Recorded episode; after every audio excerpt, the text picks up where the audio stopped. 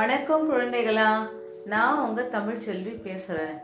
இன்னைக்கு நான் வாசிக்க போற கதையோட பெயர் வந்து போரூர் சிக்னல். இந்த கதை எந்த புத்தகத்துல இருக்கு? அனிதாவின் கூட்டாஞ்சோறு. சிறார் கதைகள். எழுத்தாளர் விழியன் அவங்க எழுதின கதைகள். மொத்தம் இருபத்தி ஒரு கதைகள் இருக்கு. இதுல இது வந்து ஐந்தாவது கதை. ஏற்கனவே நான்கு கதையை நான் வாசிச்சிட்டேன். போரூர் சிக்னல் ஐந்தாவது கதை. கதைக்குள்ள போலாமா? மாமா இவன் கூட போய் வரவா? என்று கேட்டான் மணி. அவன் காட்டியது லோகநாதன் என்ற லோகுவைத்தான் மணி ஊரில் இருந்து தன் மாமாவுடன் சென்னைக்கு வந்திருக்கின்றான். ஏழாம் வகுப்பு படிக்கும் மணி தன்னால் சரியாக படிக்க முடியவில்லை என்று விடுமுறை விட்டதும் வீட்டிலேயே முடங்கியிருந்தான். ஊருக்கு போன அவன் மாமா ஒரு மாசம் சென்னையில என் கூட இருந்துட்டு வா என அழைத்து வந்திருக்கின்றார். மாமா சென்னை போரூர் சிக்னல் அருகே டீ கடை போட்டிருக்கின்றார். அவரே முதலாளி அவரே டீ மாஸ்டர் அவரே அந்த கடையில் எல்லாம். ஒரே ஒரு இந்திக்கார வாலிபன் மட்டும் அவர் உதவிக்கு இருக்கின்றார். மணி கடைக்கு வெளியே வந்து சிக்னலை பார்ப்பதிலேயே நேரத்தை கடத்துவான். காலை ஏழரைக்கு ஆரம்பிக்கும் பரபரப்பு இரவு பத்து மணி வரை குறையவே குறையாது. மேம்பால பணிகள் தீவிரமாக நடைபெறுவதால் எப்போதும் நெரிசல் நிறைந்த பகுதியாக இருந்தது. மாமாவின் கடை குன்றத்தூர் சாலையில் இருந்தது. சிக்னலில் இருந்து ஐம்பது அடிக்குள் தான் இருக்கும்.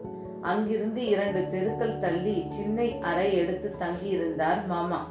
மூவரும் அங்கேதான் தங்கினார்கள். மாமா திருமணமே செய்து கொள்ளவில்லை. மணி எப்போது சிக்னலை பார்த்தாலும் அவனுக்கு சிவப்பு நிற விளக்கு மட்டுமே தெரியும். அவனுக்கு அப்படி ஒரு ராசி என நினைத்து கொள்வான். அவனுக்கு நிறைய குழப்பங்கள் இருந்தன. மேலே படிக்கலாமா? இல்லை விட்டுவிடலாமா? இல்லை இங்கே ஏதாச்சும் வேலையில சேர்ந்துடலாமா? என்று கூட யோசனை செய்து கொண்டே இருந்தான். சென்னை அவனுக்கு பிடிக்கவே இல்லை. அதுவும் எந்நேரமும் நெரிசலும் கூட்டமுமாக இருந்த போரூர் சிக்னல் அவனுக்கு பிடிக்கவே இல்லை. ஊரில் விட்டுவிடுங்கள் என மாமாவை கேட்க நினைத்த நாளில்தான் லோகுவை சந்தித்தான். அவன் அப்பா ஒரு ஷேர் ஆட்டோ ஓட்டுநர் அந்த நாள் அவர் டீ சாப்பிட வரும்போது லோகுவும் வந்திருந்தான். பார்த்ததுமே புன்னகைத்தான். அவனாக வந்து பேசினான். அன்றிலிருந்து தினமும் வந்து விடுவான். மாமா இவன் கூட போய் வரவா? என்று கேட்டதும் போய் வா என்றார் மாமா. லோகுவின் அப்பாவை நன்றாக தெரியும் என்பதால் அந்த நம்பிக்கை.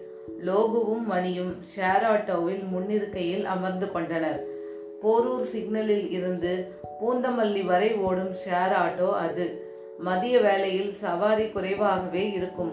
வெயில் வேறு அதிகப்படியாக இருந்ததால் மக்கள் யாரும் வெளியே வரவே அஞ்சினார்கள். மணிக்கு இந்த குட்டி பயணம் மிகவும் பிடித்திருந்தது. தினமும் இதுவே பழக்கமாகிவிட்டது. போரூரில் இருந்து பூந்தமல்லி பூந்தமல்லியில் இருந்து போரூர். இப்போது எல்லா நிறுத்தமும் மணிக்கு அத்துப்படியானது லோகு இடைவிடாது பேசிக்கொண்டே இருப்பான். ஒரு நாள் பூந்தமல்லியில் இருந்து கிளம்பும் போது ஷேர் ஆட்டோ நிரம்பி வழிந்தது. இன்னும் ரெண்டு பேர் இருக்காங்க. ஏத்திக்க முடியுமா? என ஆட்டோவில் இருந்த ஒருவர் கேட்க லோகுவும் மணியும் இறங்கினார்கள். பின்னாடி நம்ம பசங்க யாராச்சும் வருவாங்க? காலியா இருக்க ஆட்டோல வந்துடுங்க.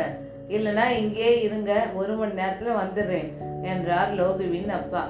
அங்கேயே காத்திருந்தார்கள். கால் மணி நேரம் கழித்து என்னடா லோகு இங்க இருக்க? வா போகலாம் என தெரிந்த ஆட்டோக்காரர் இருவரையும் அழைத்து கொண்டார். ராமச்சந்திரா ஸ்டாப்பிங்கில் இருவரும் இறங்கிக் கொண்டனர். அங்கிருந்து போரூர் சிக்னல் சுமார் ஒரு மைல் தூரம் இருக்கும். நடந்து போகலாம் மணி என்றான் லோகு மாலை நேரம் மழை வரும் போல இருந்தது. சில்லென காற்று வீசிக் கொண்டிருந்தது. ராமச்சந்திரா காம்பவுண்ட் சுவர் கடந்ததும் வலது பக்கம் ரெட்டேரி இருக்கும். தூரத்தில் ஒரு மேம்பாலம் அது தாம்பரம் பைபாஸ் சாலை. லோகு நீ எப்படிடா சந்தோஷமாவே இருக்க? லோகு நீ பிரியவனாகி என்ன செய்ய போற? லோகு விரல்களை நீட்டினான். அதோ என நீட்டினான். அவன் சுட்டியது மேம்பாலத்தை அல்ல அதனை தாண்டிய மேகத்தை. இல்லை மேகத்தையும் தாண்டி சென்ற விமானத்தை. அதுவரைக்கும் பரப்பேன் மணி அதுக்கும் மேல என்றான். ஜிவ் என்று இருந்தது மணிக்கு. புது ரத்தம் பாய்ச்சியது போல இருந்தது. அவன் சிந்தனையில் மாற்றம் நிகழத் துவங்கியது. அன்று இரவு மணியை கட்டாயப்படுத்தி பூந்தமல்லி சுந்தர் தியேட்டருக்கு அழைத்து சென்றான் லோகு. அவன் அப்பாவின் ஷேரோட்டாவில் லோகுவின் குடும்பத்தினர் வந்திருந்தனர். அன்று இரவு லோகுவின் வீட்டில்தான் உறங்கினான். அவ்வளவு சின்ன வீடு அது.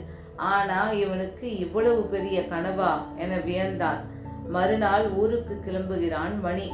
மாமா நீங்க வர வேண்டாம். நானே தனியே போறேன் என்றான். வரும்போது அத்தனை பயந்த பையனா இவன் என வியந்தார் மாமா. என்னடா சென்னை பிடிச்சிருக்கா? என்று கேட்டார்.